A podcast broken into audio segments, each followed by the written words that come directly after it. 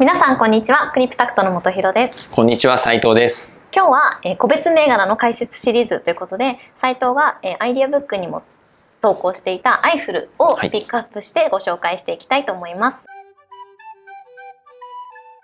はい、で今日は初級編ということであのまあアイフルの、まあ、ビジネスモデルというのか、はい、まあ、こここういう特徴を押さえておくといいよっていうのをまず分かりやすく説明して、はい、で次回その中級編のところで、まあ、その特徴を踏まえた上で、まあ、どういったその業績予想をしていけばいいのかとか、まあ、どういうところをどういう形でそのアイフルっていう事業を見ていくのかっていうようなところを議論できたらなと。はい。で最後上級編っていうところではじゃあそれを踏まえた上で僕自身がどう見てるのかとか、あのもうちょっとそのアイフル個別な話っていうのをできたらなと思っています。はい、なので気になるところからぜひ見ていただければと思います。はい、で今日解説するのはあの、まあ、アイフルがどういったことやっていますかっていうことなんですけどこれはもう正直アイフルのみっていうよりも、はい、そのここに書いてるんですけども銀行とかリースとか、まあ、アイフルはこれ消費者金融の中に入るんですけどあるいはクレジットカードのキャッシングビジネスとかですね、こう要するにお金を貸して利息収入を得るっていうこういうビジネス、やってるとこはもう大体共通だと思ってもらって大丈夫です。なので基本的な考え方っていうのはここで紹介すればどの会社ももう大体見れるように。アイフに限らずということですね。どの業態でも見れるようになるかなとは思っていて、はい、でまず早速いきましょう。で3つの特徴があると、まあすごくシンプルにするとですね。うん、で1つはまあ、まずね会社のことを知るために売上ってどうやって作られるの？売上って何？っていうとこなんですけど、はいまあ、収益の源泉、まあ、要するに売上です。でこれはもう当たり前。言われたらもう当たり前の話なんですけど、うん、その貸付残高って言って、まあ、これは要はどれぐらいのあの金額を貸しているか、うん、まあ、お金貸しのビジ、ね、そうそうそうそう。お金を貸すことが仕事なんでこの人たちは、うん、あの貸している残高ですね。でかける金利、はい、これ当たり前だよね。だからこの2つが分かれば売上の予想ってすぐできるしもうこれこれだけなんですよ。はい金利っていうのはまあ借り借りてる人がその借り借りさせてもらったお金代わりに払う費用ってことですね。そうだからまあ消費者金融特にアイフルとか消費者金融でいうともう金利っていうのはねもう15%とか、うん、あの利息制限法って言って金利の上限決まってるんですけどもう上限目いっぱい取ってます。はい、なのでじまあまあそうそう取ってると思って大丈夫です。はいなので大体15から20%ぐらい価格帯によって、うん、あの借りる金額によって違うんですけど、うん、あの上限の金利っていうのは、はい、まあ、大体その上限いっぱい取ってると思ってもらってよくて、うん、金利の水準っていうのはそれぐらい。で消費者金融に関してはもうこの金利ってもうそんな変わんないと思ってもらっていい、そんな変わんないっていうのは何かっていうとこの過去3か月の金利と向こう3か月やる金利とそんなもう変わらないので。他のビジネスとかだと、まあ、その景気とかによってここの金利っていうのも変動する。まあそうね。あの正確に言うと基準金利とかが変わったりすると、ここの金利は微妙に変わってきます。なので銀行なんかだと金利はずっと下がってきてるんですよ。まあよくね新聞なんかでもその銀行が貸し出しビジネスすごい苦しんでるみたいな、金利がへ下がって苦しんでるって言ってるのはまさにこれ。金利が下がってるので、ただ消費者金融は金利下がってないです、もうあの利息制限法のその目いっぱいの金利をもうそこでやってるから、うん、あの世の中マイナス金利だとか言われても関係なしにその金利をチャージしてる。法律で決まってるギリギリまでやってるそう。だから消費者金融の場合はこれがよりシンプルに売の算出がよりシンプル銀行なんかの売上を予想するためには残高と金利両方やっぱ考えていく必要あるんですけど、はい、特に金利はじゃあ世の中の金利の動向どうなるんだろうみたいな。うんなるんですけど消費者金に関してはここはもうほとんど固定だと思ってもらっていいので、うん、そうなるとここだけなんですよね売上の変動要因って。はい、でなので貸付残高だけ見ておけばいいですと。でこれも残高が例えば僕があのいろんな人にお金貸してますっていう、もしなったとして、それがある日突然なんかもう1か月後になんかこう残高が4割減りますとかそんなわけない、ね、ほとんど変わんないから、ある程度大きなビジネスこれ上場してるぐらいの大きな会社になってくると、そこって残高ってそんな急激に変わったりしないので、あの大体そのこう過去からのトレンドからそんなに大きく逸脱しないです。すごい増えることもないしすごい減ることもないということだからそういう意味だとすごく安定してるんですよ金貸しのビジネスっていうのは、売り上げに関しては、うん、まあ当たり前っちゃ当たり前。なんか売上は結構あの予測しやすいかなと思うんですけどじゃあこの2つ目費用のところっていうのはどうなりましょう？なんでシンプルですよって今言ってたんですけどその売上に関してはこんな感じでシンプル。じゃあ費用のところはどうやねんっていうと実は費用も結構シンプルでして、あのなんだろう例えば人件費とかうん。航空宣伝費とかいろんなものを大体固定費なんですよね。うん。でその中だなの固定費になってくるとこれも去年と今年で大きく何かの費用がボーン増えるとか減るとかっていうのはほとんどない。はい。なななんだけど唯一あ、まあ、唯一と言っていいのかな、まあ、唯一やっぱりこう気になるというか、うん。気にした方がいいのがこの貸し倒れ引き当て金の繰り入れっていう項目です。はい、結構この貸し倒れ引き当て金の繰り入れって急に会計用語に出てくるんですけど、どういった費用の項目になりますか？そうね、まあ、あのこれも文字通り前から順番に読んでいくだけなんですが貸し倒れっていうとこれまあ要はお金を貸して返ってこないっていうことを貸し倒れ、まあ、貸し倒れ損失っていうんですけど、はい。なんで僕はもっちに100万円貸したんだけど、うん1円も返してくれなかったら僕からしたら貸し倒れ100万円発生したみたいな、はいあるいは10万円返してくれてあとはなんかとんずらされると僕は90万円の貸し倒れ損になると。はいでこれが貸し倒れ。うんであの、まあ、なのでこれ貸しおお金を貸すビジネスやってると常に一定こういうの発生するんですよね。全員が全員やっぱり返せるわけじゃないので、一定程度やっぱちょっとそういうのが発生しますと。はいでただそれを発生した時に費用認識していくんじゃなくてこれも会計上の話なんですけど、うん。あらかじめ、まあ、大体これぐらいは返ってこないだろうなみたいうん。なものを見込んでるんですよ。お金貸す方も。はい。なのでそういったものを事前に損失として計上しておくん、うん。おきます。それがまあ引き当て金。うん。なんであの例えばアイフルの場合だと大体貸し倒れ損失って年間4%ぐらいとか、だから100貸してたら4は返ってこないということです、ね、そう毎年4%弱ぐらいは貸し倒れ損失っていうのがかえあの発生したりするんで、うん。まあ、その貸し倒れ引き当て金みたいなのをあの毎年、まあ、積んだりとかしていますと。で、まあ、それはそういう費用が発生することを見込んで先に損失計上していくと。はい。で、まあ、こういうこういうね引き当て金が積まれると、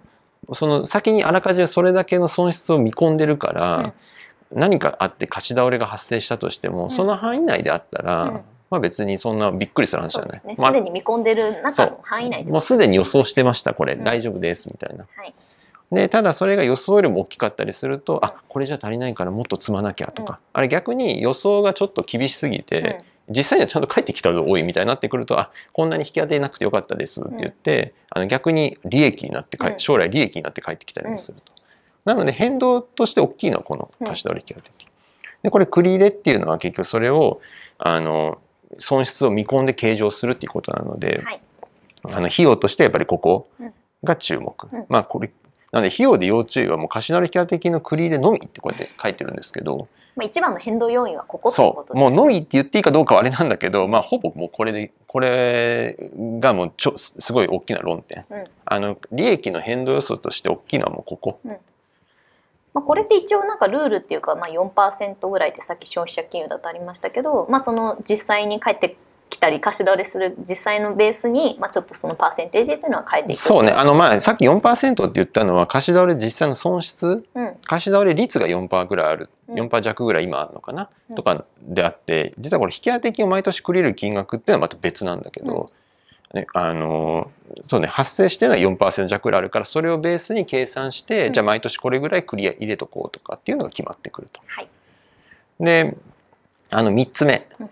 これはあの消費者金融とか、まあ、あとはクレジットカードのキャッシングとか、うん。ここういうものにしかあんま関係はしてこないんですけど、はい。めちゃめちゃ重要な項目として利息変換金、うん、あまり聞き慣れないですがこれはですね、まあ、2000あの詳細はあれですけど2005-6年ぐらいの法改正があって、まあ、さっきあの消費者金融で15から20%ぐらいの金利取りますせみたいな話をしたと思うんだけど、はい。あのかつては29%とか取ってたりもっと取ったりもすることもありましたと、はい。これはグレーゾーン金利って呼ばれたりして、まあ、ちょっと詳細忘れちゃったけど出資法なのかな？なんかである、まあ、そどっちをどっちの方を準拠して貸すかみたいなうんところであのもっと高い金利で貸してましたと。うんなんだけど、まあ、なのでグレーゾーンって呼ばれてた。うんでそれが2005、6年の時にあの判決といいますか出てそうダメってなって、まあ、15から20ですよと。うんで、まあ、じゃあダメってなったんでそれ以降は金利が下がって15から20になりましただったらまあそれで以上なんだけど、はいまあ、結構これがとんでも法律だったのがなダメだダメなので過去に遡って今まで受け取ってた 利息返してく超過利息は全部お客様に返しましょうみたいなすごい話になったのでもう正直法治国家としてどうなのそれみたいな。だから過去30年とかビジネスやってたらその間に貸してたお金の金利、そう超過金利はあのお客さんから請求があったら返しましょうと。返してって言われたら返さなきゃいけないすごい法律です。トップダウンからすごいの降りてきましたね。そうあの、まあ、過去に遡って法が訴求適用されるってすごいなと思うけど、まあまあいずれにしてもそういう判決になって、まあ、それで返さなきゃいけなくなっちゃったんですよね。うん。まあ、これもえげつないのがあの当然過去その例えば30%金利取ったとグレーゾーンで。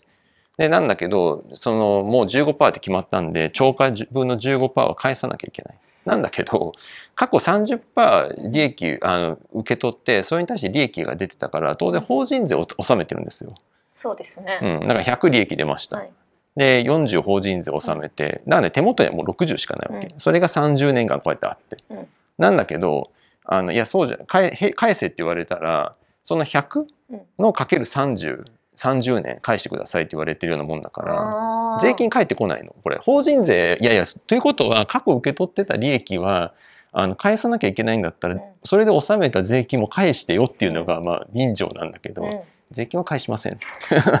それはそれはそれこれはこれみたマジいなでヤクザみたいな。本当なそれは別ですみたいになっちゃって。なのでバッタバタ潰れたんですよね。消費者金融の会社って。竹藤とかもねいや竹藤が潰れたっていうのはいまだに結構覚えてますでもあれがでかいのだとあれだけど中小とかだともう死ぬほど潰れまくってでもそりゃそうであの ねまあと突然返せって言われたらそもそもやっぱり資金繰りっていうか突然みんなから一括でわーって来たらうん。返せないし、そうですよね。に輪をかけてそもそもあの税金払った分手元にないわけだから、もともと60しかないのに100返せって言われたらそう。ありませんってなっちゃいますよね。そう。まあもう本当それそれでも潰れまくってなんで大手しか残ってなくて、まあ、アイフルなんかは独立系独立系っていうのはぎあの例えばアコムとかプロミスとかうん。そういう大きなところだとあの銀行が参銀行の傘下だったりするので、はい。まあ銀行がうん。潰れないようにこう救ってくれるんだけど、そうですね。お金貸すビジネスの元手っていうのを銀行から借りれるってそうことですね。そうそうそう。だしあの資本が足りなくなったら銀行が資本増強してくれたりとか、でもアイフルは独立でそういったこうスポンサーがいなかったのでそういう意味だと独立系でビシッと生き残ったのはアイフルぐらいじゃないかなっていう、まあ、よくよくやったなっていう、ちょっとまたいつか機会があったら別動画で。なそれはね、うん、それはすごいかそれもまたねすごいロングストーリーになると思いますけど。はい。でまあそういった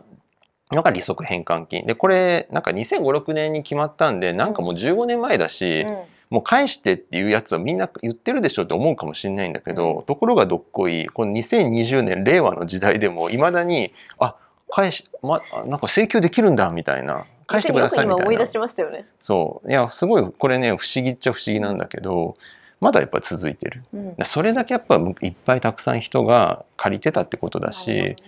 まあ一方でねそんななんかもう当時竹藤潰れた時もそうだけど、もうみんな一斉にうん。そのあの利息返還請求してるのかなと思ったら意外と世の中そうでもなくて、当時相当ニュースになってたけど意外とみんな請求しなかった、うん全然請求請求してない人もまあいたり結構いまだにいたりして。まあいまだに請求してくる人がいるってことですよね。そう。なんか過去ずっと請求しなくて今やっと気づいて請求するみたいな。ちなみにアイフルだと。アイフルだと去年っていうか今年終わった期で150億円ぐらいあの利息返還金としては。利息返還してます。1年で150億円返してるからまあまあまだあって。めちゃめちゃありますねまだまだ。15年経ってまだその金額だからすごいあるの。あでこれがやっぱり重要な論点。あの実はこれも意味合いがだいぶ変わってきていてあの10年ぐらい前だったらもうこれが倒産するかどうかーの、すごい重要なものだったので、あの3つの特徴とかのんきなことを言ってる場合どころかもうこれしか見なくていいみたいなもうこれかこれの金額次第でつぶ生きるか死ぬか決まるみたいな、まあ、要はキャッシュがそのまま出てくそ項目です、うなったんだけど今はだいぶ落ち着いて、まあ、150億円まだあるとはいえうん。全体で言うとだいぶ落ち着いてきて、はい。これで生きる死ぬっていうのはもう終わった。うん。なのでどっちかっていうともう利息返還金でそうは言ってもいつかはなくなるものだから、このいつなくなるんですかっていうところが論点、うん。まあ、初級編ということでなるべくシンプルにしようと思ったんですけど、うん。そのまあ3つの特徴もうこの3つを押さえとけばだからアイフルの決算とか消費者金融の決算出る時にもうこれ3つ見とけば、うん。大体780点ぐらいうん。はもうこれでカバーできてるんで、はい。もう出てきたらこれ見とけばいいみたいな。うん。